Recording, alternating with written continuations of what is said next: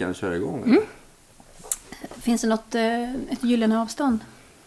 Ja, för dig, du pratar ganska svagt. Du Ja. närmare. Mm. Min röst går igenom allt. Eh, Ja men precis, en sån riktig... Men jag kan dra på Umemålet så Ja. kan det höras. Ja. Ja. Det finns en sekvens i mitt eh, tillblivande av artist. Jag skulle sjunga i kyrkan och så hade pappa sagt men den här micken där, den är liksom så här. Du ska ha, vara på sånt här avstånd. Jag gick upp och det var så här fullsatt. Det var en julkonsert så det var jättemycket folk som hade sålt biljetter. Så gick jag upp och tog den här micken och så bara måttade jag upp liksom. Folk dog. Viktigt att hålla rätt avstånd. När man har eh, instruerat folk som ska sjunga för första gången så brukar man ju säga att, att man ska kyssa micken, det var ingenting. Att man ska liksom vara så Nej. nära micken så att det inte Nej, blir... nu var, pappa var, hade väl lite koll på vad det var för micktyper. Han hade säkert varit med och köpt in dem eller något. Ja, ja, ja. Är han musiker? Nej, inte professionell. Eh, Men, men han, är, han har spelat mycket. De är ju kyrkliga, båda mina föräldrar. Ja. Och väl eh, stått mycket för sång och musik i kyrkan och så. Det fanns ju ett eh, fantastiskt gammalt program från Umeå som hette Hela kyrkan sjunger. Som Sivert Öholm var producent för. Och Margit och Rolf Borgström var sångledare och pianist. Och så var det en, en kör. Och en liten orkester. Där spelade min pappa eh, trumpet och mamma sjöng. Var ofta solist.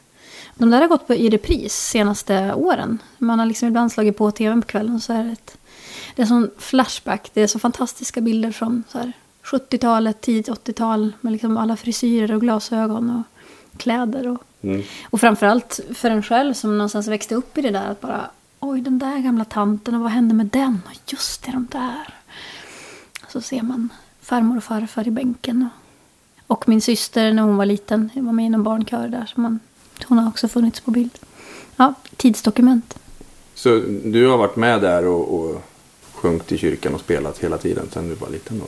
Mm. Det var väl så man... Eller i och med att mamma och pappa spelade så var det mycket musik hemma. Jag är yngst av tre syskon också. Och de spelade också. Um, syrran är nio år äldre än mig och brorsan fem år. Så det var ändå som... De hade ju kommit en bit på något sätt. Mm. Så det var mycket musik hemma. Eh, Men sen blev man ju... eh, När man har en talang i en sån miljö så blir man ganska snabbt satt på scen. Liksom. Eller Det finns ju verkligen en... Och det är väl det som jag på något sätt är tacksam för. Det finns mycket som jag ifrågasätter angående den, alltså uppväxten i den miljön. Liksom. Mm.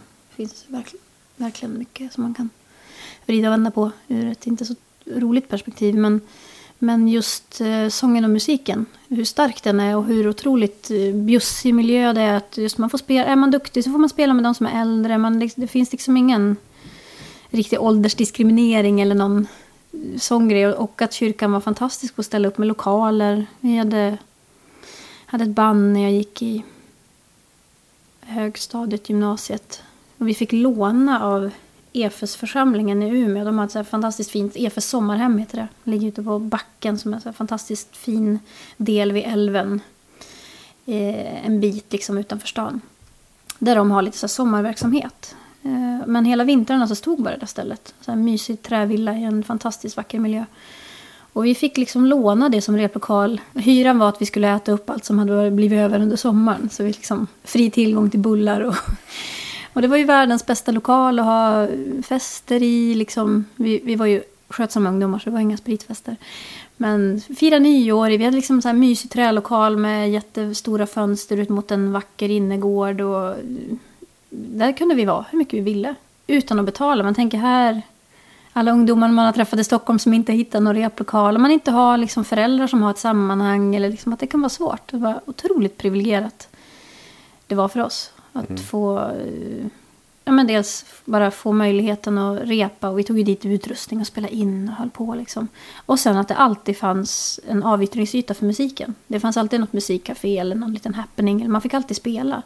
Så det var en otrolig skola på det sättet. Det, det ska kyrkan ha. Ja. Per Lindvall och Johan Fransson sa samma sak. Kommer också ifrån frikyrkan. Precis. Åkte på tour liksom. När de var små. Gjorde Ja, också det? nej, kanske inte så. Eller så... det var ju kanske mer körverksamhetsbaserat. Att, man, att jag fick sjunga mycket solon och så. Att man åkte runt med kör, på körresor och sånt. Mm. Sen så spelade, började jag spela i band när jag gick i högstadiet typ. Men då var det väl inte turnéer. Alltså de är ju så duktiga i sitt gebit liksom. Eh, för mig handlade det mer om att eh, starta upp något själv. Att vara med och skriva och hela den processen. Så det var inte som att vi... Ja det är klart, jag menar vi åkte ju runt i Västerbotten och spelade i Mm. Skellefteå och Lycksele och Umeå och sådär. Men det var ju inte liksom turné på det viset. Men ni åkte ur, ur byn så att säga? Eller ur Ja, ja, absolut. Det gjorde vi. Mm. Vad, vad var det för låtar ni gjorde då? då? Alltså, när jag började där i högstadiet så var det mycket såklart covergrejer. Och så började vi sk- eh, spela, vi började skriva lite eget. Vi- hade ett band som hette Paddington. Bland annat med de två som jag fortfarande spelar mest med, som jag delar studion med. De var liksom med i mitt första, mina första Ni försök. har hållit kvar alltså? Ja, sen jag, de, eh, Johannes Berglund och Micke Häggström, de spelade första giget med mig när jag var 13 eller 14. Första gången jag drog ihop ett band och liksom, jag fick frågan om att göra någon...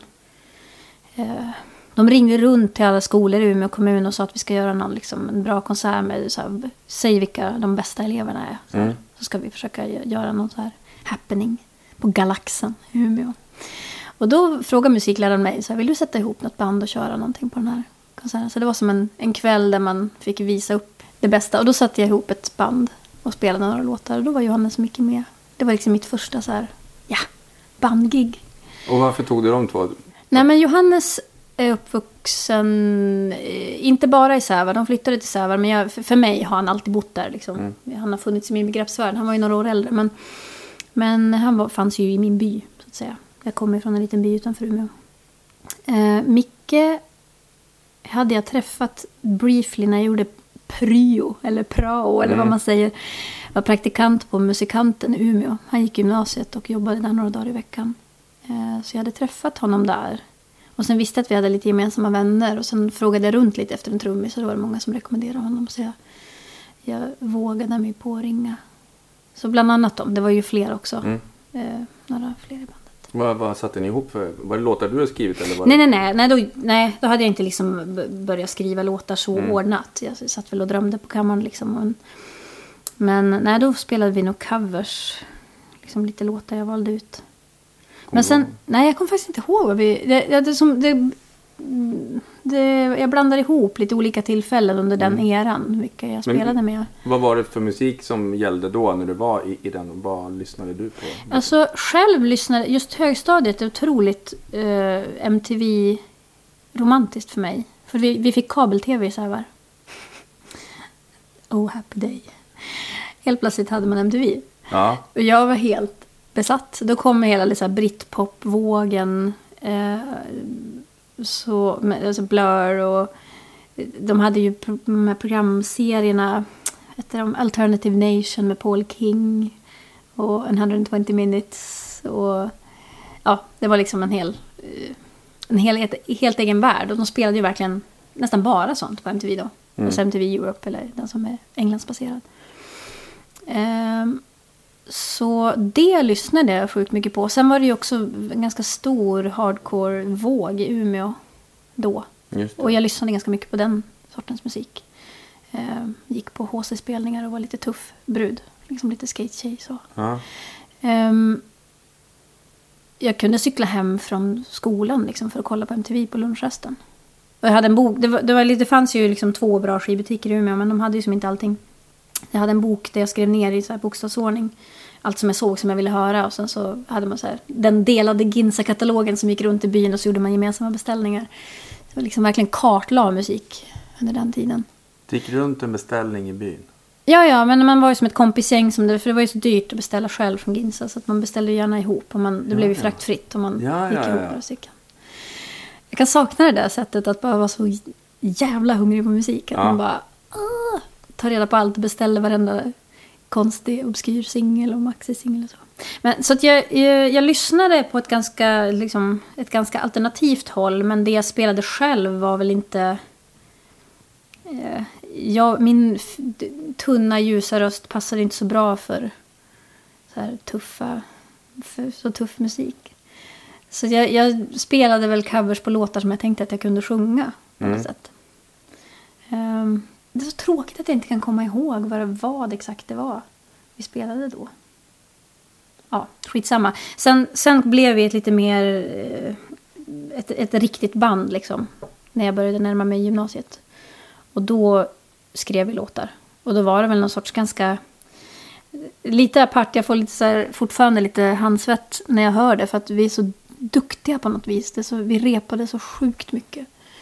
Um, men jag hör att jag inte är bekväm med min röst. De, hade, de här killarna som jag spelade med, de hade ett band innan med en jätteduktig trummis och sångerska som heter Malin Jonsson. Som bor i Umeå och spelar mycket där uppe fortfarande. Och hon har så här riktigt soulig, bred, jättehärlig röst. På ett sätt, liksom, jag kan inte låta så överhuvudtaget. Men jag ville så gärna ha lite mer av det där mäktiga i rösten. Så jag, jag hör att jag försöker låta lite större än vad jag är. Liksom. Otroligt plågat sångsätt.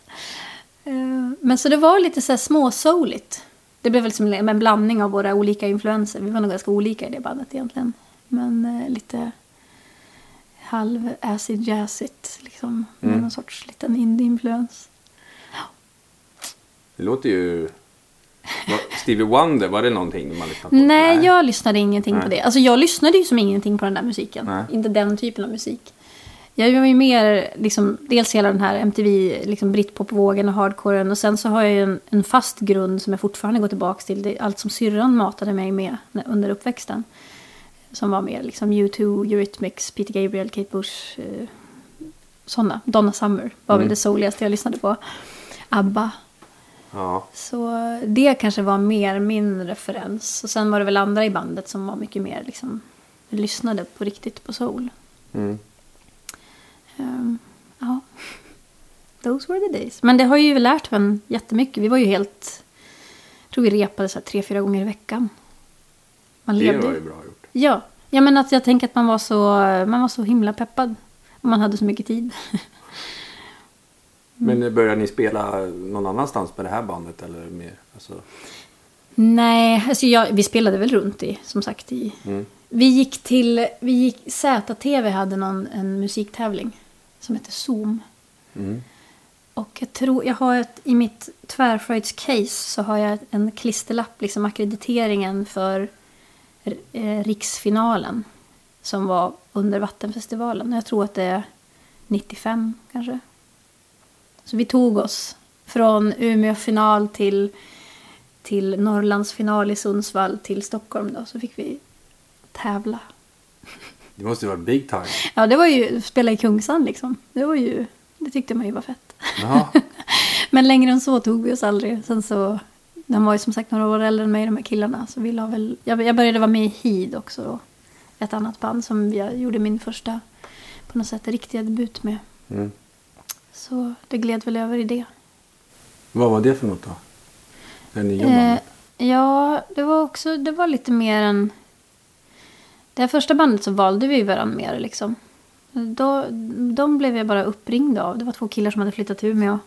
Och som höll på med lite så här elektronisk musik. Lite ga- ganska spretigt men härligt. Lite så här, lite, lite dubbigt. Lite trip-hoppigt. Lite...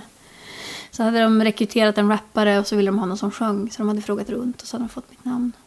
Så de ringde mig och frågade om jag ville komma och prova sjunga något i studion. Och så gjorde jag det. Och så fick jag med mig något dem. Och så kan du skriva något på det här. Och så gjorde jag det. Och sen fortsatte det där under ett halvår. Men de sa aldrig speciellt mycket. Om de tyckte, tyckte jag gjorde något bra. Mhm. Tills någon gång när Henrik ringde så bara, vi pratade om att jag skulle komma över. Han bara, alltså jag vet inte, vi har ju aldrig sagt något men alltså du är ju med i bandet typ. Eller vi tycker att du är bra. Bara, "Ja, Okej. Ja. Ja, så vi blev ett band. Men det var också lite så annorlunda. Det var, gav en skolning i att vara i studio och spela in i studio och liksom hålla på och jobba med musik på det sättet. För det hade man inte gjort. Vi var ju inget band som repade eller satt och verkte fram låtar ihop. Utan det var så här, alla gjorde sin del. Så här. Ehm. och det blev väl också någon sorts mischmasch. Vi var fyra ganska olika personer med väldigt olika referenser. Men någon sorts elektron, ja, en trip-hoppig grej liksom. Vad var målet då? Nej men, men det bandet, för då var det liksom, det var mer som någonting jag råkade hamna med i och det var kul och liksom. Men vi var ganska olika. Jag tror att hade vi fyra haft ett band idag så hade vi nog haft roligare. Alltså, jag, tror att, jag menar, nu har vi någonstans eh, mötts, liksom, växt Mm. ihop. De var också lite äldre än mig och hade liksom ett helt annat... Jag var ju fortfarande en ganska ordentlig ung dam. Mm. Och de var ganska i sin prime time på fest och stök och sådär. Så jag, för, det fanns liksom inget från min håll något tydligt mål då. Man svävade omkring i tillvaron. Men sen så blev vi signade på eh, EMI och släppte två plattor. Eh, och det var väl ganska bisarrt. Eh, man var så liten, eller jag kände mig väldigt ung och oerfaren då på något sätt. Trygg i musiken men samtidigt så här helt oförberedd på det här mötet med bransch Stockholm, skivbolag och Major Tänk. Och... Hur var det då att komma? Jag tyckte det var jättehemskt. För vi var så autonoma. Vi hade ju suttit i vår studio i några år och liksom pysslat. Sen fick vi en av Sveriges första reklamsynkar. liksom innan det, innan det blev norm. Mm. Att det är så man tjänar sina pengar och, och kanske når ut med musik. Så jag tror att vi och typ, jag kommer inte ihåg om det var Caesars eller, eller Teddy Bears som var liksom de två första omtalade synkarna. Som det skrevs om liksom artiklar om att så här, nu är det en helt ny grej som händer. Och vi fick ju otroligt mycket kritik. Men det här var så innan vi blev signade. Så vi var... Vi var ju... Vi skulle få... Eh, nu vet man att det var inte så mycket pengar. Men då var det ganska mycket pengar. Bara, shit, ska vi få så där mycket pengar? Men då kan vi köpa ett mixerbord i studion. kan vi göra klart vår platta. Bara, yes. Men vi var ändå så här, vi pratade rätt mycket om det. Ska vi göra det eller inte? Är det, är det dåligt? Liksom, det var Ramlösa som var kunden. Det ser ju rätt okej ändå. Ja, det, fram, framförallt så var det otroligt. Den hade en enorm impact den här reklamen. Prips var nerringda under väldigt lång tid. De sände den ganska länge. Med folk som ville veta vad det var för låt. Eh, Det var en väldigt fin kombination av bild och musik. Det var väldigt vackert filmade reklamer. Nästan som folk fortfarande kommer ihåg om man påminner dem om eh, bilderna. Liksom.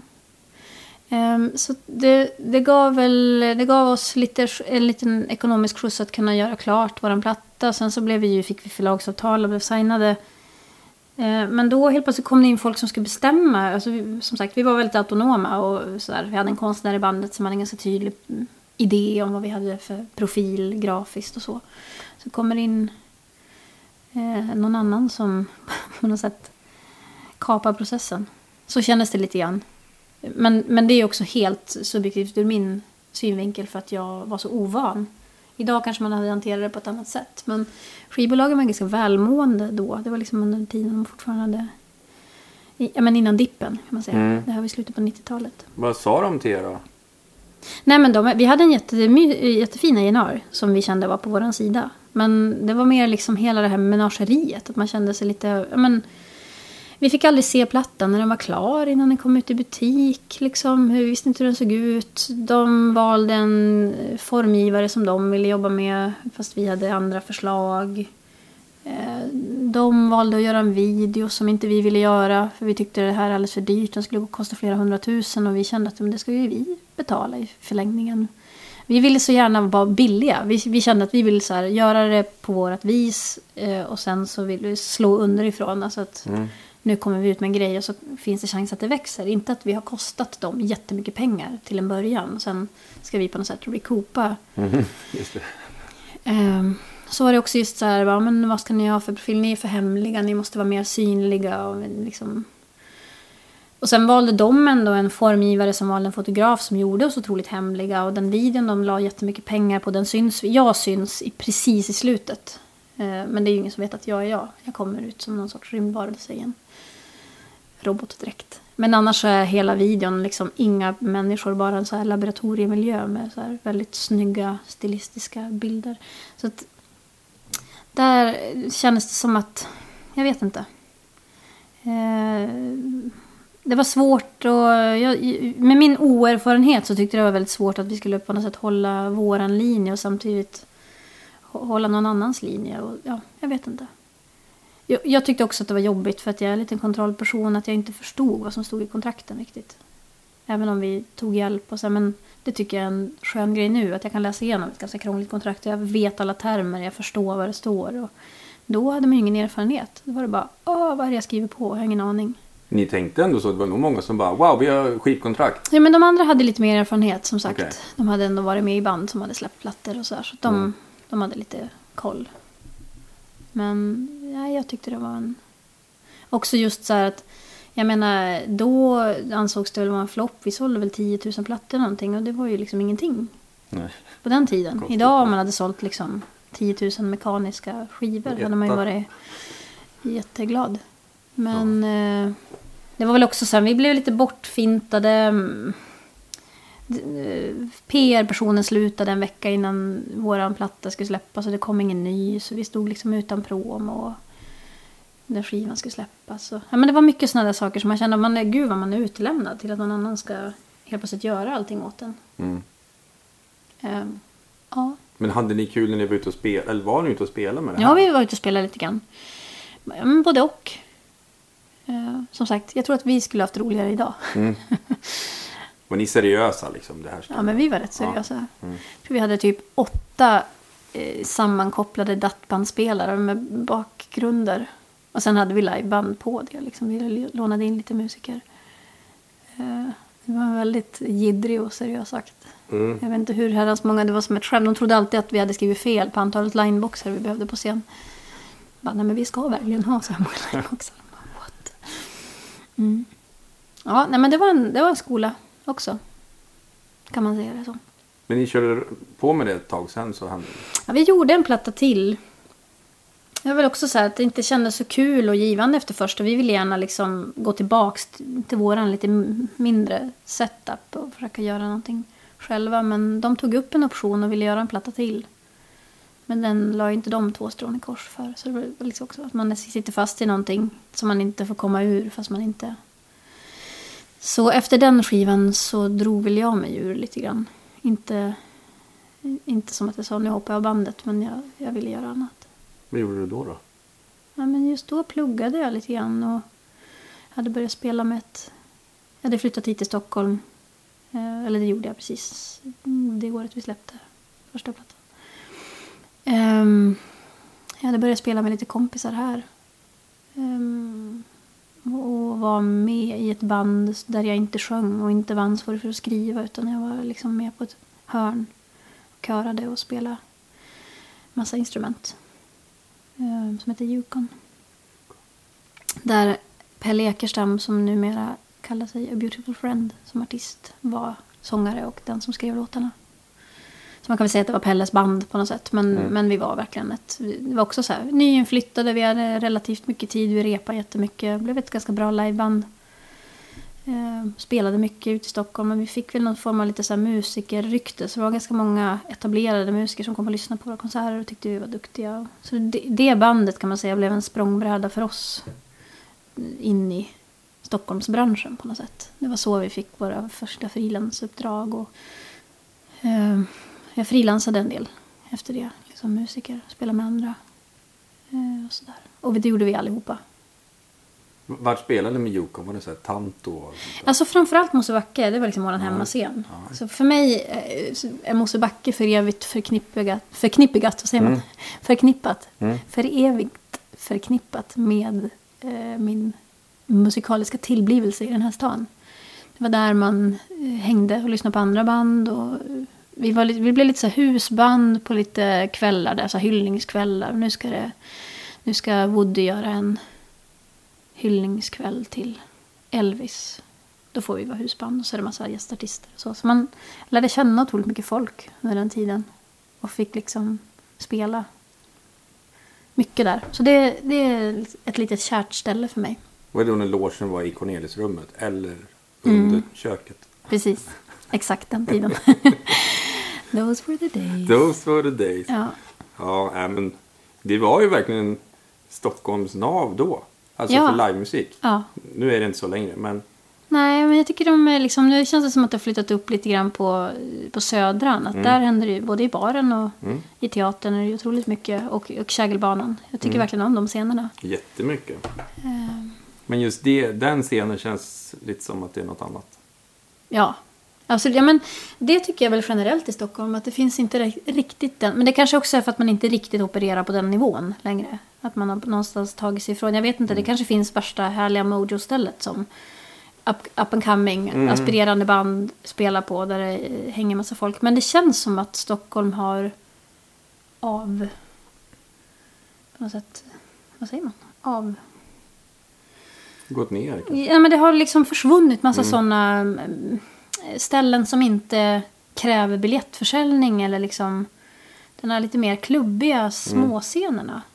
Lite en efter en har de försvunnit. Mm. Ja, så det jag undrar bara liksom vart spelar folk som, är, som försöker etablera något nytt? Jag Liksom. vet faktiskt inte. Nej, Det får vi ta reda på. det får vi ta reda på. Du spelar väldigt många instrument. Ser du inte det? Jag, jag är en glad amatör på många instrument kan man säga. Det, det är gott nog. Ja, nej, men jag, jag tycker om att utmana mig själv. Och liksom jag... Från att ha varit, för det var som ett parallellt spår under hela min uppväxt. Jag spelade klassiskt piano på relativt hög nivå ganska länge. Fram tills att jag var, jag tror att jag liksom droppade, droppade den drömmen fullständigt. Typ när jag var 20-21. Ja, du är på så länge. Mm. Så jag har ju en gedigen liksom, bakgrund i piano. Sen är inte jag någon bra poppianist i mig själv. Jag känner inte att jag har en egen röst som poppianist. Men jag kan ju ta ut nästan vad som helst och spela eh, vad, nästan vad som helst på piano. Så det har nog varit liksom min, mitt hemvistinstrument. Sen började jag spela gitarr typ när jag flyttade hit.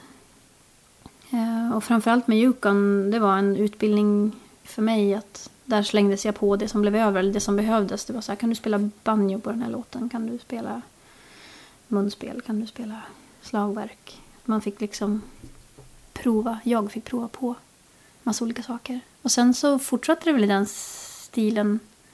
Jag tror att det blev också så här att många trodde att jag kunde spela mer grejer än vad jag kunde. Så då, en av mina första turnéförfrågningar var liksom, vad kan du spela, vara med den här sommaren och spela elgitarr? Men jag bara, ja så, jag hade ingen elgitarr, jag hade inga pedaler eller någonting. Men jag tänkte hur svårt kan det vara?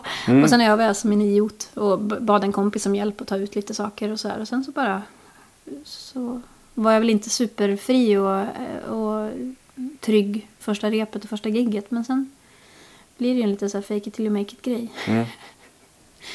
Ehm, Vad var, vem åkte du med då? då? ska jag verkligen säga det? Ja, det är klart du ska. Nej, jag vill inte. Nej, det ska jag faktiskt inte säga. Okej. Nej men eh, så, så keyboard, gitarr är väl det som jag har gjort kanske mest. Eh, Men sen- flöjt pratar du om att du Ja, har- precis. Jag fuskar. Jag är svindålig på flöjt. Men jag fuskar på det. Lite grann. Dragspel? Ja, om det behövs. Eh, slagverk. En del bas. Fan- Det är ju fantastiskt att ha en sån som dig med. Men det var ju det jag insåg någonstans. Alltså dels för att jag tycker det var kul. Och att det, anledningen till att jag tog upp den här klassiska bakgrunden är väl att jag eh, övade min beskärda del då. Så att jag är ganska dålig på att öva nu för tiden. Jag är ganska svårmotiverad på övning. Om jag inte har ett väldigt tydligt mål. Jag måste kunna den här grejen Mm. då. Då kan jag liksom. Eller så här, nu ska jag ut på turné. Jag måste klara av att spela mina egna låtar. Eller ha en idé. bra. Men, men att bara så här tomöva är jag ganska dålig. Jag skulle vilja vara bättre på det. Men jag är ganska dålig på att hålla uppe mina olika instrument. Och gå till studion och bara öva en kvart på allting per dag. Det, jag, jag, jag har ofta den idén men det händer sällan i realiteten. Jag förstår Men- du har så många olika. Ja, men det är mest bara lathet också. Men om någon ringer och säger hej vi- vi ska spela Stairway to Heaven, vi vill att du ska spela flöjten, då sätter du det ganska fort eller? Nu kommer inte jag ihåg hur flöjten låter på den. Det är en, den följer melodin. På, följer- spel, ja, det är mer så toner som blir. Men, Jaha, ja men kanske. I, alltså flöjt är jag inte super... Det får gärna vara i vissa tonarter och enkelt. Ja, det var, Jag vet inte vilken tonart det är. nej. Men, nej men det var faktiskt så att anledningen till att jag tog upp flöjten igen. Jag spelade typ ett år på gymnasiet. Jag eh, valde det som tredje biinstrument när jag gick musikgymnasium. Och fick en flöjt. Och sen så året efter när jag gick på Folkis så tappade jag en marmortrapp. Och sen spelade jag inte på herrans massa år. Och sen turnerade jag en del med Anne Brun. Och så hade det varit lite, eh, lite violin eh, och cellofolk med. Så var det typ första turnén då det inte skulle vara med någon violinist. Och så sa han att det är lite synd på just de där två låtarna. Eh, för där har det varit så fint med Willy. Hon visste att jag hade spelat fiol några år när jag var barn. Så att hon frågade så här, vad, vad tror du? Hur långt bort är det för dig? Jag sa, jag har ingen aning. Men jag, ska, ju- alltså, jag, jag tar det gärna som ett projekt. Jag kan öva i sommar så ser vi hur långt jag kommer. Så jag övade fiol en sommar som en idiot. Och det lät för jävligt. Alltså, gud vad det är svårt. jag köpte verkligen fiolskola, lånade en fiol och stod i sommarstugan och bara... eh, eh, eh. Tyckte att så här, jag minns precis hur jag ska hålla och hur det ska liksom, men det låter ju dynga. Mm. Så, så det gick inget bra.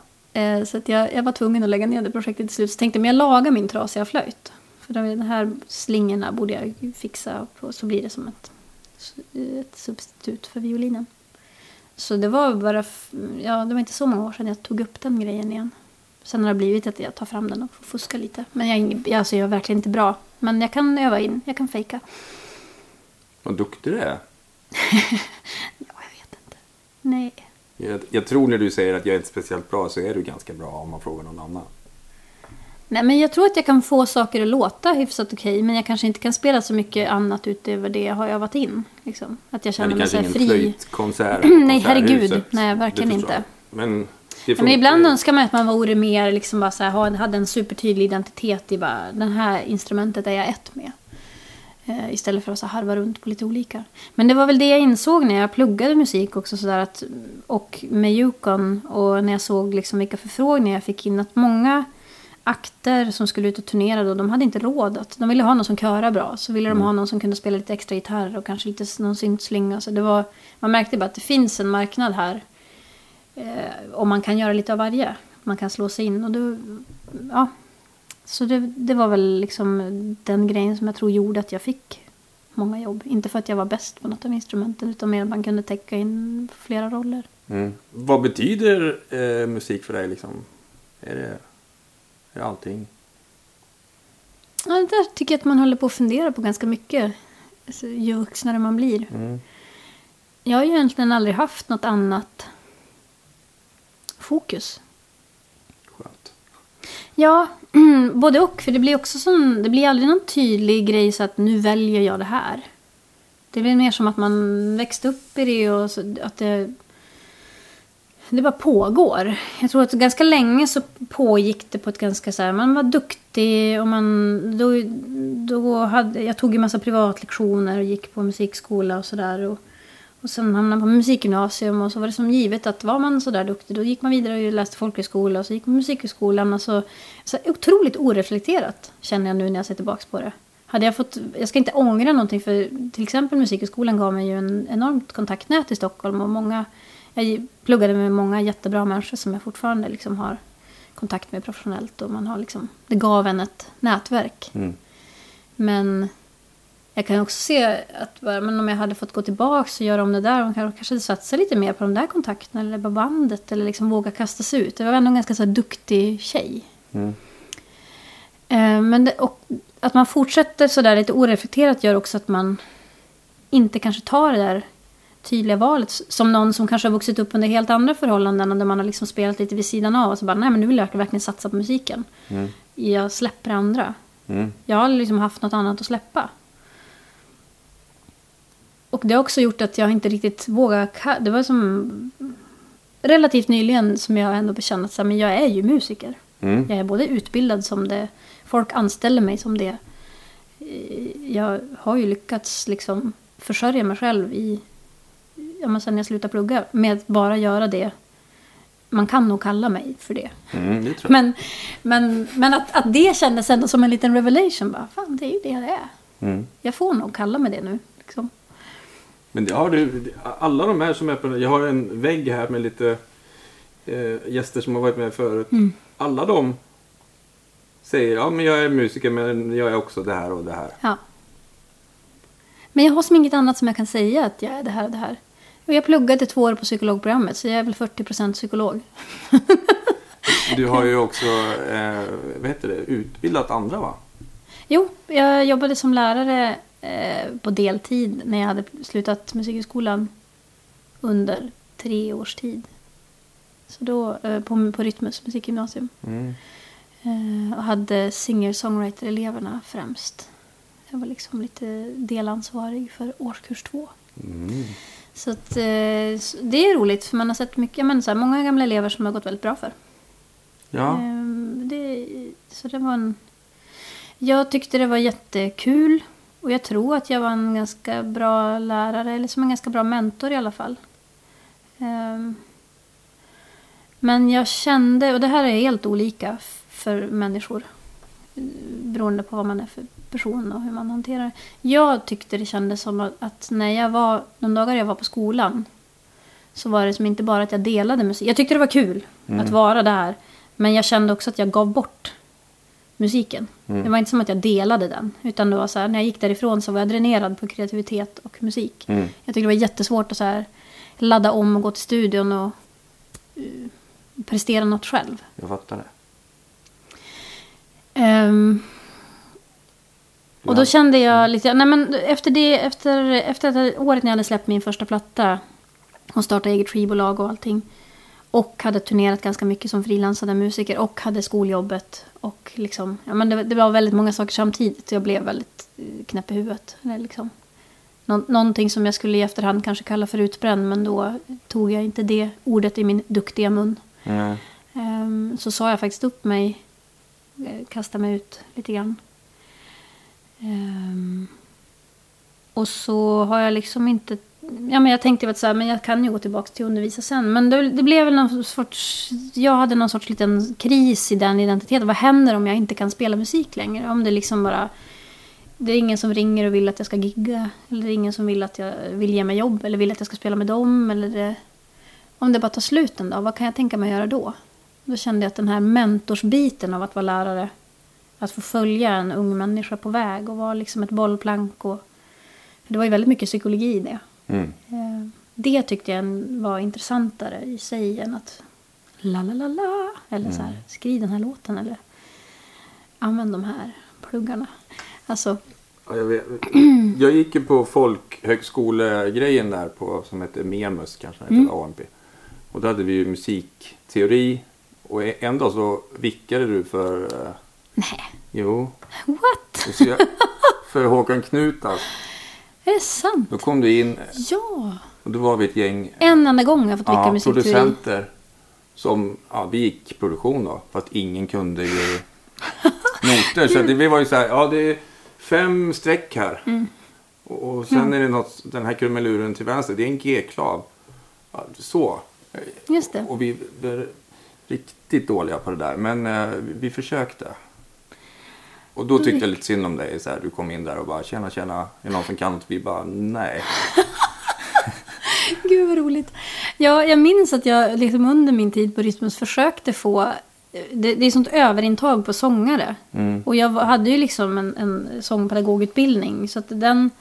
Det, det gick ju inte som... Det kändes lite grann så. Som tjej och sångpedagogutbildad så måste man undervisa sång. Och jag tyckte att det, var, det slet på min egen röst. Jag tyckte det var lite så jobbigt att ha så många elever som man fick ha. Jag sa att jag vill jättegärna, nu, med mina elever fick jag ju ha mycket musikproduktion och sådana liksom, ämnen också. Men alltså, jag skulle jättegärna vilja typ ha teori och alltså, lite mer sådana saker. Men en enda gång fick jag vicka i teori. Det var, då var du med. Ja. Gud vad sjukt. Ja, det har jag ingen aning om. Jag, jag minns att jag gick in i rummet sen, men jag har ingen aning om vad som hände. Nej, men vi, det var, det var en trevlig... jag kommer ihåg att vi hade trevligt. Vi, vi ville ju öva sång också. Vi hade Johanna Nyström. Nyström. Från Sävar. Hon är ju psykolog nu, är inte det? Ja. Och vi kommer från samma by. Är det sant? Våra föräldrar har haft en eh, sånggrupp ihop. Jajebox. Men det var roligt att ha dig som lärare i alla fall. Mm. Vad hände när du slängde dig ut där och blev musiker? Nej men vad hände? Det, det tog ett tag för mig att liksom lappa ihop hjärnan kände jag efter den här stressperioden. Eh, Det var då jag, jag åkte till New York några månader och bara var själv och liksom försökte hela, både kroppen, min kropp sa ifrån ganska rejält också. Jag hade enorma problem med mm, domningar i kroppen och liksom mycket så här, som man förstår efterhand. Då var jag övertygad om att jag hade fått någon dödlig sjukdom men förstod att det är så här, kroppens försvar på något sätt. Mm. Så jag, jag tog det ganska lugnt ett tag.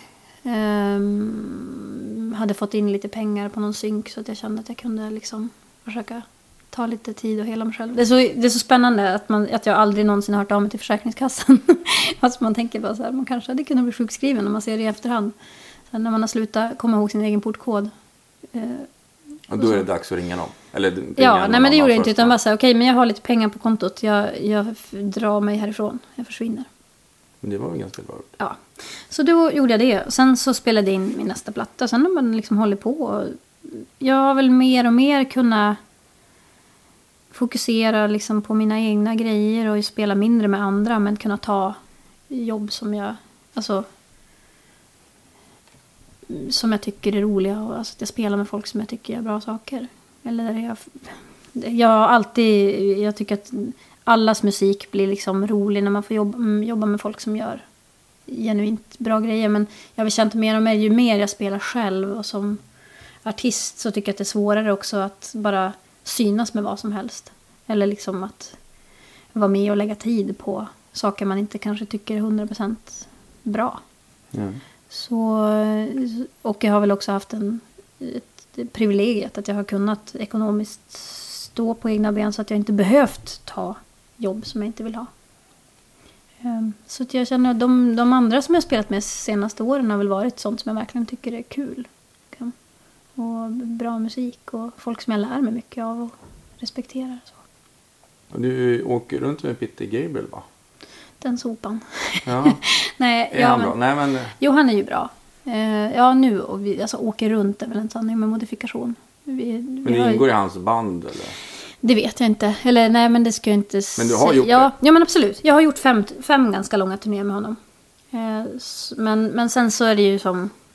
Fyra av de turnéerna har varit liksom samma koncept. Så då tänker jag att det var liksom den banduppsättningen. Sen så gjorde han en, en eh, turné med Sting förra sommaren. Eh, och då blev det lite en annan banduppsättning. Men då fick jag ändå frågan att vara med.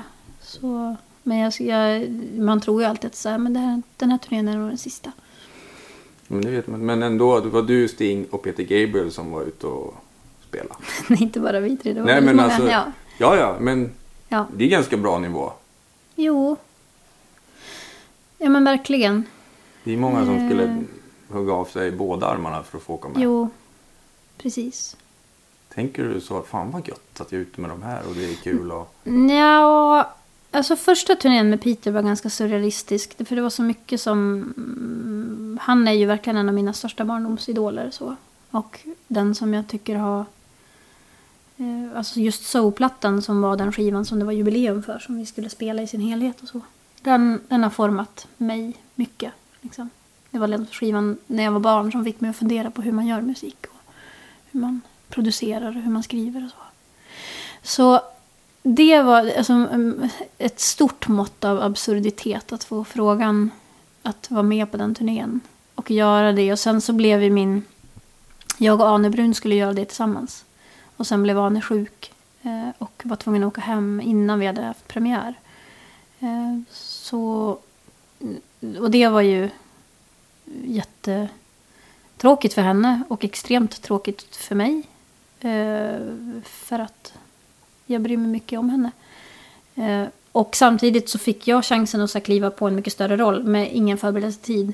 Eh, och det var ju en jättefin chans. Men samtidigt så, så kunde jag inte glädjas åt den heller. För att det innebar också att en av mina bästa vänner fick åka hem till Sverige och, och inte mådde bra. Liksom. Mm, Så det var otroligt kluna känslor. Eh, och samtidigt så kliver man på den här, liksom det här tåget, de här jättegiggen och, och ska prestera på toppnivå. Jag fick ju frågan om att vara förband liksom dagen innan premiären. Och, och hade inga soloversioner på mina låtar. Och ja, du får låna flygeln. Vill du göra det eller inte? Ja, eh, man kan inte säga nej. Nej. Samtidigt bara, vad ska jag hitta på till imorgon? Liksom. Vad gjorde du då? Ja, Linnea Olsson hade kommit in flygande då. Hon skulle egentligen ha varit med och spela förband med Ane. Eh, var med på turnén på det viset. Men, men Ane åkte hem och Linnea fick ju kliva in och köra med Peter också. Så att vi spenderade ett dygn i mitt hotellrum där jag lärde henne alla Peter-låtar. Då hade vi repat klart egentligen innan premiären. Så att, eh, vi hade publik i en rep på fredag kväll. Linnea kom natten till lördag. Sen hade vi premiär på söndags. På lördag satt vi på hotellrummet och bara matade Peter-låtar. Och sen Söndag morgon sågs vi på mitt hotellrum. Jag satt med min Nordelektro i knät. hade fått en så här bältesförstärkare. En sån här pytteliten som det var distade i. Och Linnea hade varit med och spelat in min senaste skiva. Jag hade lagt lite stråk och kör på den. Så hon kunde låtarna. Alltså hon var bekant med alla låtar. Så hon satt i, i soffan med cellon. Så repade vi in fem av mina låtar. Eh, på hotellrummet liksom.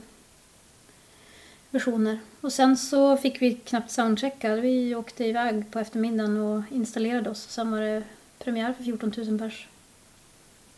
Samma kväll. Hur gick det då? Det gick bra. Men jag tror att vi typ båda klev av scen och hade så här blackout. Vad, vad hände? Vi var helt liksom... Linnea hade ju inte varit med och repa låtarna heller. Så hon stod liksom... Jag stod och puffade i henne. Nu, nu ska vi in. Och så hade vi en textskärm. Så bara... alltså vad det gällde körlåtarna. Och sen när det... Jag hade en otroligt tydlig känsla när jag gick på scen för att göra förmansgrejen. Att har jag övat för något i mitt liv så är det det här. Mm. Det, nu finns det liksom noll marginal att fucka ur. Jag kan inte så här bränna det här. Utan nu är det bara skärp det till max.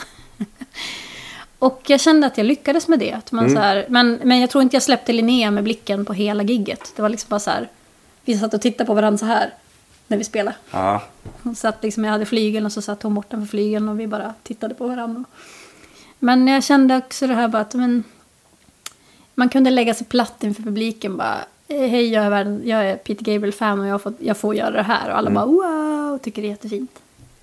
Eh, så att man vann, jag, kunde, jag kände att ja, men de fattade mina skämt och jag vann över dem. Liksom. Det var ju också en, en detalj att Peter gick ut varje kväll och presenterade förbandet. De släcker ner arenan och så kommer han ut och bara hej nu ska ni få höra en fantastisk sångerska från Sverige. Så han, han la publiken i ens knä varje kväll och, och det är så jävla storsint gjort. Mm. Liksom. Så mitt jobb var liksom att hålla kvar dem. Och det var det året jag hade börjat på psykologprogrammet. För jag hade känt att så här, jag kanske måste ta ett steg i någon riktning ifall jag ska ha något liv. Om musiken tar slut på något sätt. Jag hade haft min lilla så här förtroendekris inför branschen. Och var trött. Liksom. Tänkte jag kanske ska prova något annat. Och så fick jag göra den där grejen. Så det blev väl en sån här, oj. Det, nu får jag spela med den här gubben liksom. Mm. Som jag har hållit så högt hela mitt liv. Nu är jag på den här nivån och gör det här. Och jag klarar av det. Det kanske är det här som är mitt jobb ändå. Det får man ju tänka då. Mm. Men det kom ganska så mot slutet av turnén. För i och med att det var så blandade känslor i början. Att mm. det var, handlade mycket om att bara klara av jobbet och överleva.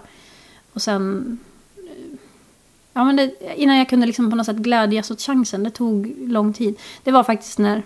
Jag blir, oh, jag blir typ tårögd när jag tänker på det här. Mm. Men Ane låg på sjukhus och mejlade mig. Liksom. Vi hade ju haft kontakter men hon, hon hade gått online. och sökt upp klipp när jag sjöng med Peter när jag fick göra Donkey Vapp och det här och liksom sökte upp klipp och kollade på förbandsgrejen. Och så skickade de världens finaste mail och bara jag är så glad för din skull. Det är fint. Det är så jävla fint. Då kände jag att men okej, jag kan få jag kan få vara glad för det här. Mm. Och där någonstans landade det. I en hotellsäng i Santa Monica. Låg jag vaken en natt och bara okej, okay, jag kanske ska försöka ha lite tillit till att det faktiskt alltid har löst sig hittills. Och att det är det här jag vill göra. Så då åkte jag hem och gjorde en platta till.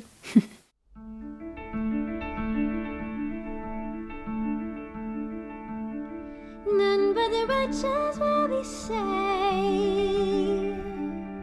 When's a truly righteous gain? None but the righteous will be saved. When's a truly righteous gain? Take me down to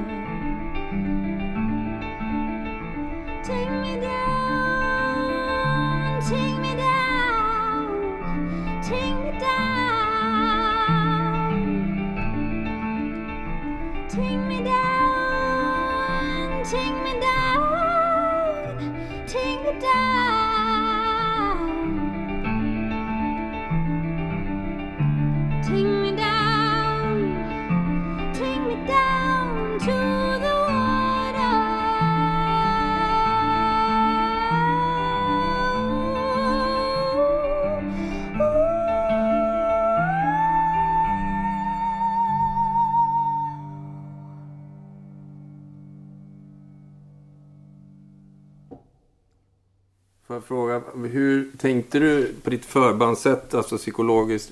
Hur många låtar spelar du? Fem, sex? Fem. Hur hade du liksom lagt upp det för att...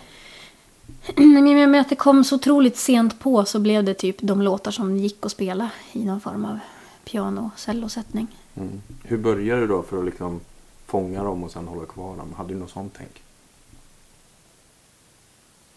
Nej, jag började väl med en låt som jag kände att jag kunde, som var en bra uppbyggnad. Jag, jag började med, jag inledde minns jag med In this life to live som var min första singel från första plattan.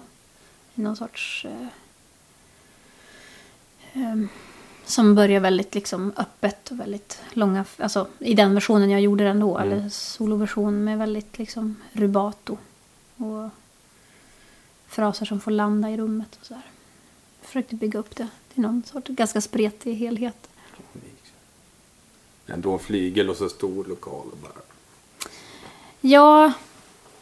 Ja men... och så din ja, röst på det. Det, det ja. går ju inte att misslyckas. Alltså det, Nej, Men man blir ju inte hög på sig själv på det sättet tycker Nej. jag. Eller jag, jag, jag hör ju att jag har en, liksom att jag sjunger bra. Jag, jag vet ju någonstans att jag, men det här kan jag. Men jag blir ju aldrig, det, jag smäller aldrig av på mig själv. Och det vet jag inte om någon gör. Liksom. En del kanske gör det, jag vet inte. Men man kan känna att vad bra det låter nu. Ja, jo men precis. Man kan känna liksom att ja, men nu känner jag att det tar fäste i rummet. Mm. Eller nu liksom. men, men första delen där var nog bara... Jag var nog mest glad att jag kände att publiken verkade relatera till mig. Att de just som sagt eh, förstod när jag drog något skämt eller när man var lite... Så att man kände att de de är med mig. Mm. Vad sjukt, jag har aldrig spelat i USA. Eh, nu gör en arenaturné och jag får en, en hel full arena med på noterna. Det var ju som en jättehäftig känsla. Men, men jag tror att så rent musikaliskt så var det nog feedback från crewet. Alltså många i crewet som var jättesupportande. Som kom och gav komplimanger och var liksom ja, men gulliga. Ställde upp mycket under den turnén och peppade och pushade den. Men det var väl för att du var bra? Ja, jo men de tyckte ju det. Mm. Och, och då kanske man börjar till slut tro på att jo, men det, det här funkar. Ja, men det gör ju det. Mm. Fan, är ju fem turnéer på högsta världsklassnivå. Mm. Hur många gör det liksom? Ja. Nej men så är det ju. Alltså om man ser på det rent krasst. Men, men man tänker ju aldrig... Alltså, det är också den där grejen som är svår att förstå. Om man, jag minns att Arne sa också. Hon tyckte det var kul när jag och Linnea kom hem. För hon sa nu delar jag den här upplevelsen med er. Mm. För hon hade ju gjort några orkesterturnéer med Peter innan. Och hon sa att det var så svårt att prata om. För att det blir som så abstrakt för folk. Eh, Så det kan nästan vara svårt att prata om vissa aspekter av det. Hon tyckte att det var så här, nu har ni varit med om det här. Nu kan vi prata om det på riktigt liksom. Vi har en klubb nu. Ja, nej men, men att det, för det kan låta så otacksamt att säga att men det är som all annan turnéverksamhet. Men det är ju det. Alltså det är absolut. Man, man åker privatjet och man bor på finare hotell. Men det här med resandet och liksom upprepandet av samma grej. Att man skapar sig ritualer för att liksom klara av spelningen. Och allt det där är ju samma. Oavsett om man kör runt i en kombi. Ja. Jag- Helgen, tror en och en halv vecka efter att jag kom hem från den här första liksom, två månaders USA-turnén. Där vi verkligen åkte privatjet överallt. Så satte jag mig med två av mina musiker och körde 565 mil för tre klubbgig i Frankrike. Liksom, utan, utan turnéledare. Och så vi bara klämde in våran trio i en kombi. Verkligen så här kombibil och packade den med grejer. Och så bara köra, köra, köra. köra. Det är liksom andra diket. Mycket slitigare. Men, men man blir trött av att resa på det andra viset också. Och liksom, jag tänkte inte att man blev trött av att prestera på den nivån på något sätt. Att det skulle vara någon skillnad. Men det är det nog. Man var rätt slut av det också. Och det blir, allting blir ju ett jobb. Alltså sådär, jättekul och lyxigt jobb och allt sådär. Jag är tacksam för upplevelsen. Men det är ju samtidigt så är det ungefär samma sak. ja, det är lika många timmar. Det är samma Mm. Ja, ja. Eh, procedur liksom. Ja, Packa upp, och det är kanske. samma grej med att det kan vara både svin, att man jättefina möten med vissa människor och andra är jättesvåra och liksom att man funderar över samma sociala grejer. Det var mycket som var nytt för mig också som var bara att turnera i Sverige med på något sätt svenska värderingar, ganska eh, platt hierarki. Eh, crew och band åker tillsammans. Man är liksom ett sammansvetsat team. Att här fanns det så här amerikanskt och engelskt. Att det finns mycket mer liksom, tydligt avgränsade hierarkier. Och vem som kan höra av sig till vem. Vi tyckte bara så här, men vi hade fått så här bra häng med några i crewet. Och vi sov inte alltid på samma ställe. För de åkte ju runt nightliner och vi kanske bodde kvar och flög sen. Och så där. Men ibland var vi i samma stad. Och, och vi fattade liksom inte, men varför hör inte ni över till oss? Liksom? Mm. Men vi kan inte ringa er. Mm, You're the artist. Bara, eh, men skämtar ni med mig? Alltså, vi vill ju hänga med er. Snälla, här är mitt Ja. telefonnummer. Bara Ja. hör av er. Liksom. Sådana saker känns ju helt främmande. Skulle de få skit om de hade ringt er och bara ska vi gå ut och kasta skit? Nej, jag tror inte skit. Men jag tror att det, det liksom ligger...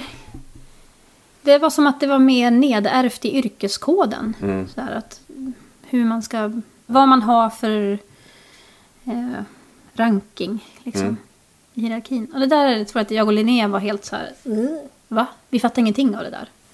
Fick du turnéblues när du kom hem? Eller var det skönt att komma hem? Eller du åkte ju till Frankrike i din... Precis, jag åkte till Frankrike och gjorde några en bisarr helveteskörning. Nej men, eh, in, nej inte så mycket. Det var ganska skönt att komma hem. och- För det, jag har aldrig heller varit på turné uh, så länge. Alltså man har varit, eh, jag kanske max hade varit ute tre, fyra veckor tidigare med någonting. Sådär utan att åka hem.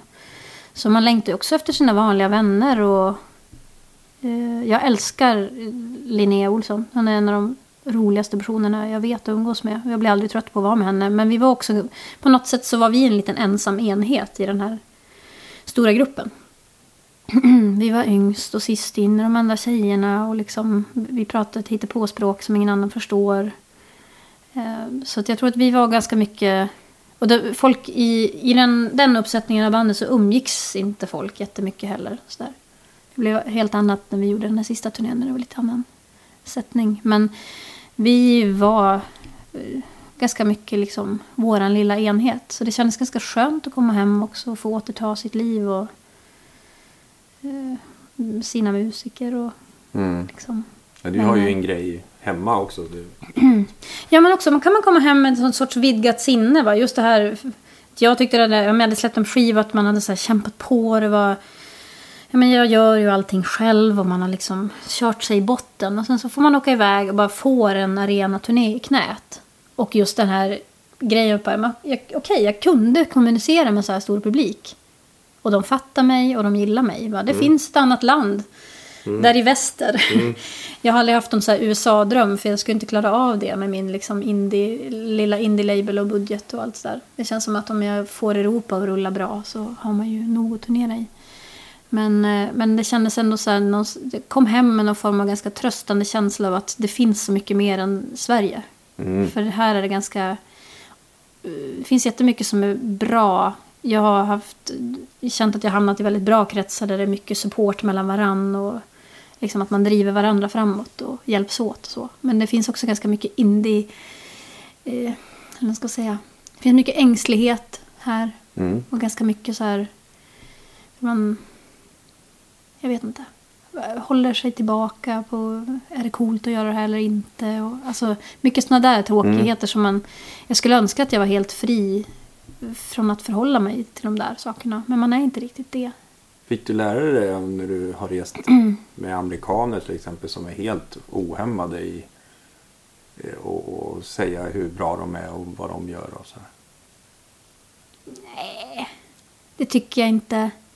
Jag tycker kanske att eh, många, för att de flesta har ju varit ganska mycket äldre. Och att det kan vara jättespännande att få sitta och intervjua dem och höra om hur de har sett på sitt musikerliv. Och eh, eh, kanske haft en tydligare identitet som musiker. Ganska oifrågasatt. Det känns inte som att de har funderat, så att Tony Levin har funderat jättemycket på om man borde göra något annat i sitt liv. Än att spela bas liksom. Eh, Så det, det tycker jag var väldigt lärorikt. Men, men inte annars så... Också en, komma hem med en känsla av att man är väldigt svensk. Eh, men att jag, att jag är glad för mina vidgade vyer. Liksom, att man får träffa folk från olika håll och fått resa mycket och se mycket. Liksom. Ehm, Men inte det här så här, om du hade varit amerikan kanske det bara Hello I'm Jenny, I tour with this and this and that, you know. En väldigt spännande grej eh, med en av tjejerna som kom från Stings produktion. Eh, när vi turnerade i USA. och när vi gick så där och man gick ut på, i stad på stan och kanske shoppade in ett gig så var hon, hon var så otroligt bra på att droppa liksom för butiksbutiken. Man gick in i en cool butik och hon provade något och så bara, "Mm, jag spelar med Sting ikväll där typ. Eller imorgon så vill... Bara, Jaha, hon fick rabatt överallt. Och jag, jag var så här, men hur kan liksom, jag, jag, det finns inget naturligt sätt för mig att bara droppa bara, by the way så är jag med på den här turnén. Och vi gör det här, så här, vill du ge mig ett bättre pris? Typ. Det, är så, så, it, det är så below my dignity. Att jag skulle liksom försöka dra det kortet och, och få någon fördel av det.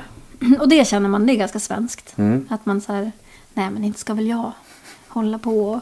Och hon var bara så här, men det är ju världens bästa grej. Alltså jag har fått det här och det här och jag får alltid rabatt där. Och liksom, kanske kunna ge någon en fribiljett liksom och så har hon fått en massa saker. Och jag, jag säger inget ont om det. Det var mer att jag kände bara, det här, jag, det här är vi verkligen inte bra på.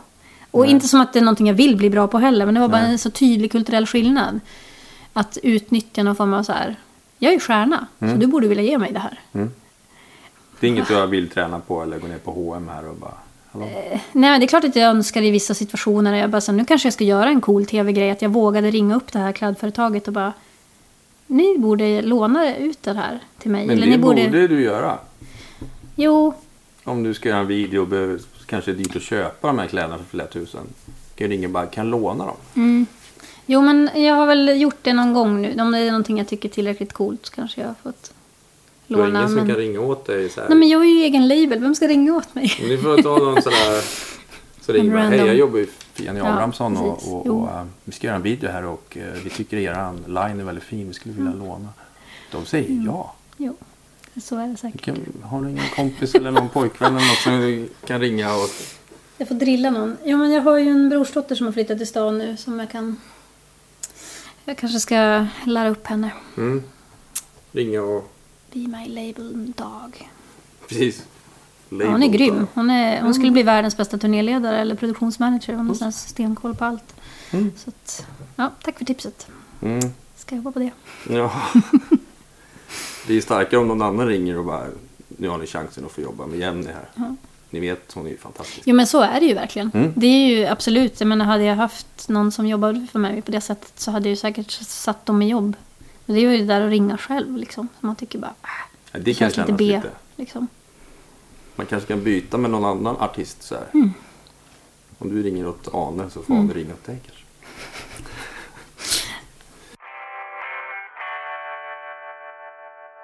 Skulle du kunna nämna tre kompositörer eller låtskrivare som har varit så här, förutom Peter Gabriel då, som, som har varit viktiga för dig?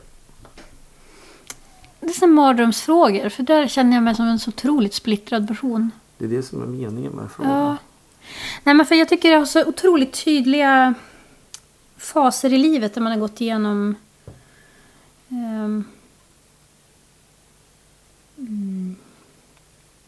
Ja men som sagt hela högstadiet när liksom hela så här indie-världen, hela gitarrskrammelsvärlden öppnade för det var ju en jätteviktig period och jag tror att mycket så här melodisin, alltså Mm. sådana saker öppnade sig. Sen när jag flyttade till Stockholm och så här, för min första egna lägenhet så minns jag hur jag liksom började samla på mig. Jag upptäckte hela så här folk, eh, liksom Bob Dylan, Joni Mitchell.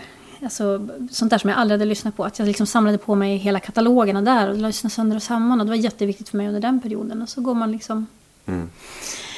Ehm, så det är jättesvårt att plocka ut, tycker jag, så tre, de tre viktigaste. Nej men det är bara tre som Men- du tänk, kommer att tänka på nu. Mm. Nej men då är ju Peter definitivt en. Eh, som, men han kanske inte räknas in i de tre. Ja, du får ta du. Ehm, och så tänker jag på Eurythmics. Mm. Som liksom pop... Eh, alltså evig kvalitativ pop. Det är så fantastiskt bra texter. Otroligt, mycket så gamla orimliga produktioner men ändå i sin tid bra och jag tycker de håller än. I Mm. sin, alltså effektiv pop, refrängstark och ändå med någon form av intelligens och djup. Missionary Man, bra låt. Ja, men det finns så mycket bra låtar. Ehm, jag ska säga, alltså om man tänker hela så här, hela den här folkgrejen som ändå har gett mig,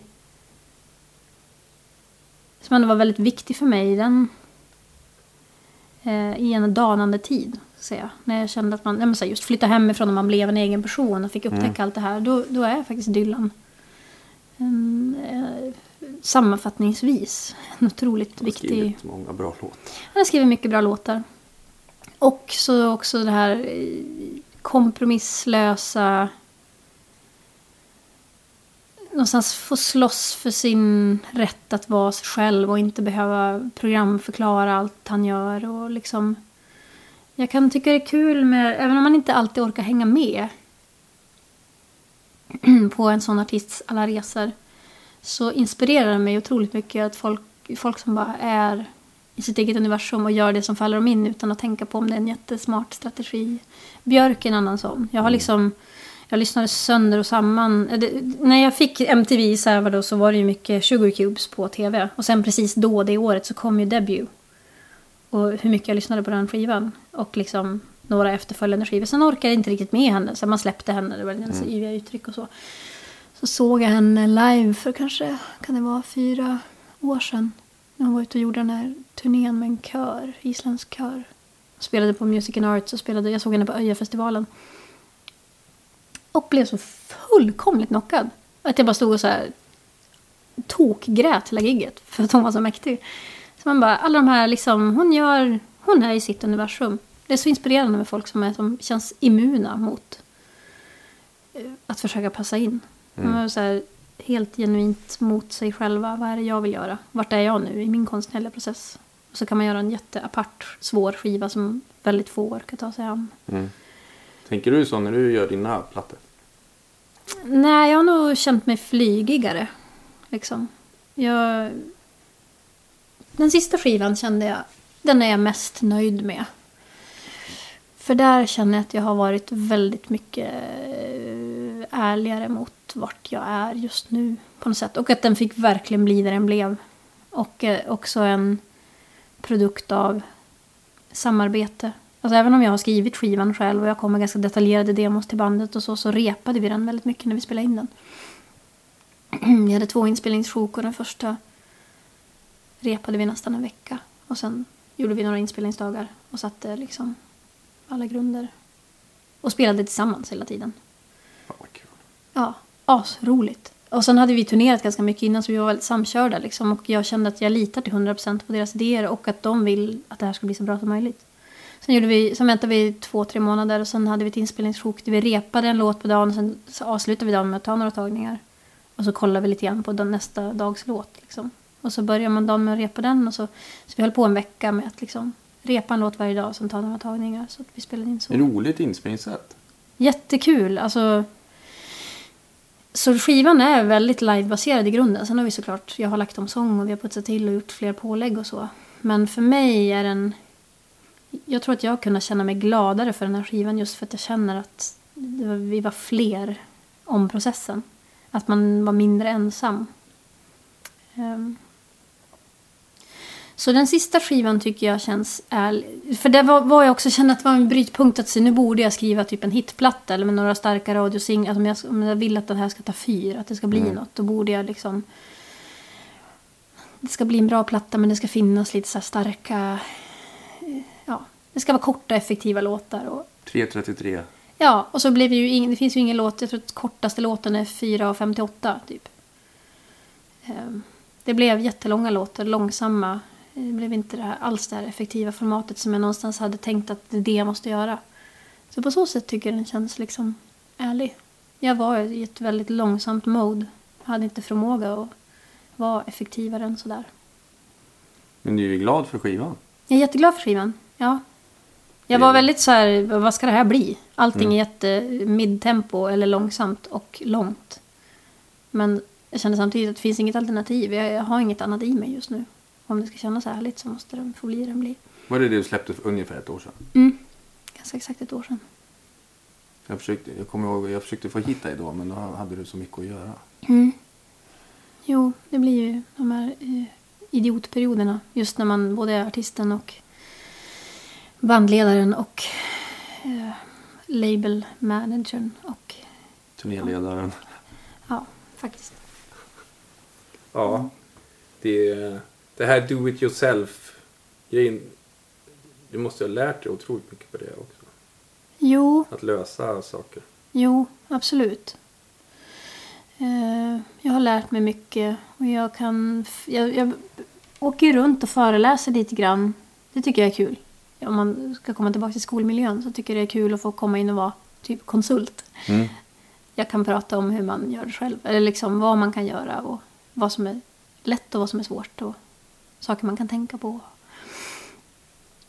Och sen inte ta ansvar för något mer än att vara en injektionsspruta och sen åka hem. Jag behöver inte sätta betyg på någon. Nej men också vara en resurs som folk får ställa frågor till. Det tycker jag är en jätterolig roll att på något sätt pass it on. Men jo, jag har lärt mig mycket. Jag, jag kan ganska många delar av musikbranschen, det känner jag. Jag kan skriva ihop egna kontrakt och jag kan göra grejer. Men sen är det inte som att det är ett mål i sig. Eller så här, just nu är jag egentligen sjukt ointresserad av att hålla på med allt det där andra. Men det är ändå en bonus du ändå lä- alltså, Mm, det, ja, precis. Jag skulle kunna vara en jättebra resurs. om någon ringer och Ja. ska få bli erbjuden ett kontrakt så. Mm. Samtidigt så att, att kunna alla delar ganska bra är lite tråkigt också för att man... Jag tycker det är eh, svårare att så här hänge sig åt någon form av naivitet när någon kanske vill någonting. Eller jag skulle säga så här. Jag skulle vilja kunna lita mer på folk. Om nu kommer någon och säger vi vill göra den här grejen med dig. Jag känner att min bullshit-radar är så himla på. Mm. Alltid bara, okej. Hur har de tänkt det här? Alltså, för jag vet vad som krävs. Jag vet vad det kommer krävas bo- bortom det här. Så det gör att jag har lite för bra koll ibland. Kanske för mitt eget bästa. Och jag tror också att det kanske gör att en del skulle dra sig för att jobba med en. Därför att man vet vad som krävs. Man kan ställa eh, rätt frågor vid fel tillfälle eller vad man ska säga. Är du svår att få med liksom och bara, vi ska göra den här roliga grejen? Mm, nej, brukar du säga inte ja eller brukar du säga Nej, men jag försöker nog... Alltså, är det en rolig grej så... Jag, jag älskar ju roliga grejer. mm, Det handlar mer om... ehm, ja, men det handlar väl mer om att, så att man har gjort saker själv så länge så att om man ska börja jobba med någon, då handlar det mycket om en förtroenderelation. Och då måste jag känna ett enormt förtroende för den personen jag kanske väljer att jobba med eller gå in i ett samarbete med. Eh, och, eh, och där kanske jag är mindre benägen att ta chanser än andra. Eh, och det är väl både bra, att det har kanske besparat mig eh, viss problematik. Och sen så har jag säkert missat saker på grund av att jag har varit för dum envis liksom. Eller att man kanske inte säger, nej men jag, jag säger nej till det här av den här principen eller ja, jag vet inte. Men du är Men- ändå kvar liksom. Du får göra som du vill. Mycket, det måste vara Jo, skönt. men ibland sitter man där och bara har fått göra som man vill och så bara, vad var meningen med det? Men nu har du provat det. Du kanske Ja. 2018 är ett helt annat år. Där du, Mm. man Ja, ser dig gör tio olika samarbeten. Det vet du Mm. inte. Nej men precis. Vad hade du tänkt göra 2018? Ja. Nej men... eh, Jag har inga jättehögt uppsatta planer över 2018. Jag ska försöka skriva ny musik.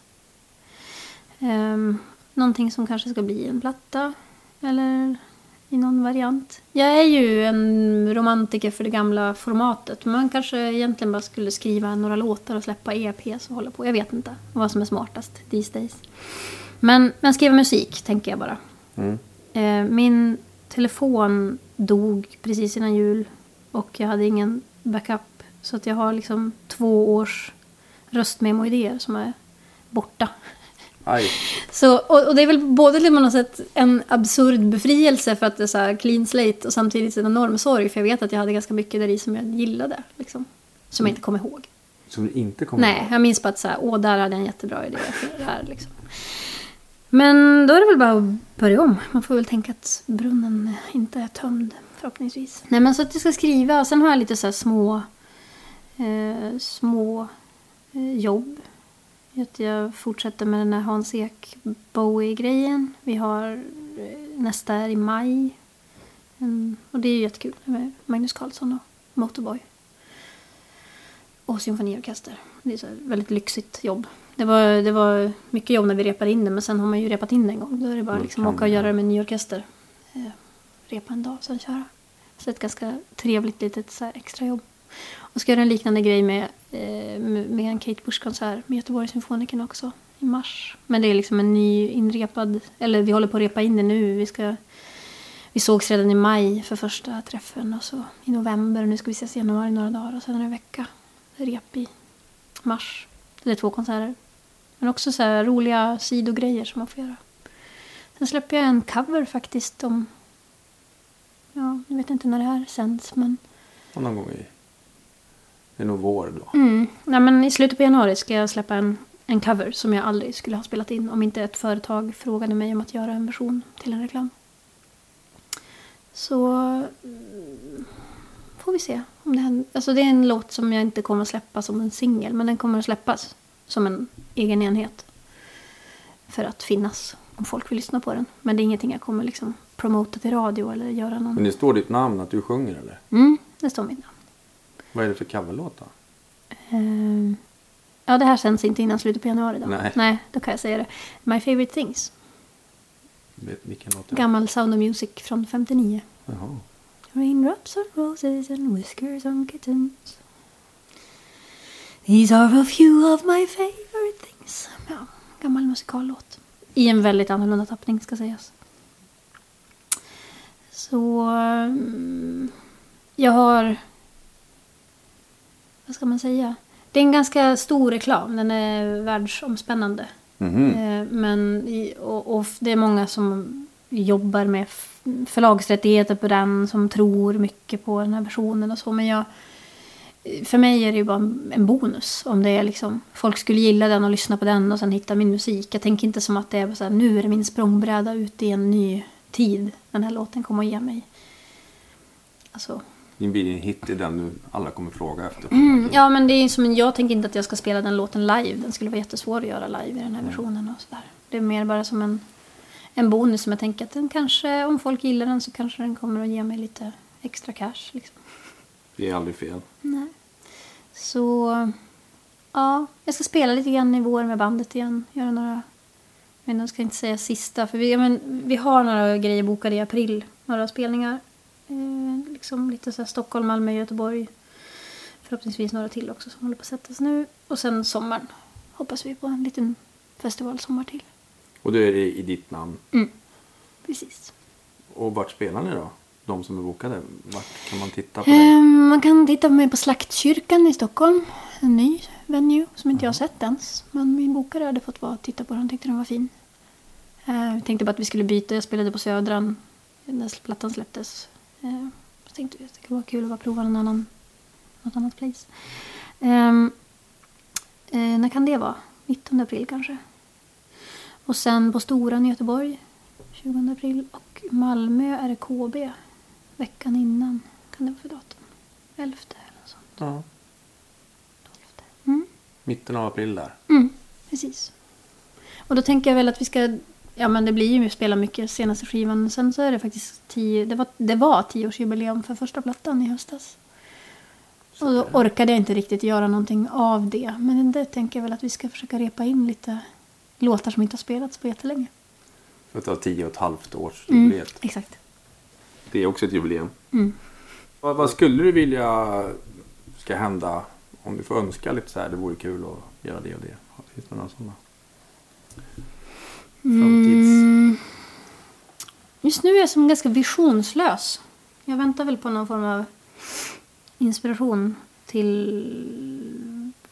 Jag har massa olika lösa trådar som jag skulle vilja liksom dra i och se vad som händer. Men, men om man pratar på det stora hela så, så skulle jag vara glad om, om jag kunde turnera mer i Europa. Utan, alltså det, just, det är ganska slitigt att bygga upp någonting där. Jag har ju Ja. liksom gjort ganska många svängar och det kostar rätt mycket pengar. Och det liksom, att man hade råd att göra det på ett bra sätt. Så det kändes som att det inte bara holkade ur utan att det liksom fyllde på lite mer. Att man fick det territoriet att rulla av sig själv lite grann. Ja, det är svårt alltså. Mm. Men det är... Men, men lite så, så det är väl någon form av lite långsiktig plan. Och sen att jag skulle vilja kanske skriva lite mer musik till annat. Ehm, jag gjorde, har gjort väldigt få sådana jobb. Alltså förutom lite så här reklamgrejer och sånt så har jag bara gjort det vid ett fåtal tillfällen. Och jag, jag tycker väldigt mycket om att skriva för andra instrument. Alltså skriva för stråk och skriva liksom, funktionsmusik. Jag tror att jag skulle vara bra på det. Så det är en grej som jag vill utveckla de närmaste åren. Mer teater, dans, film.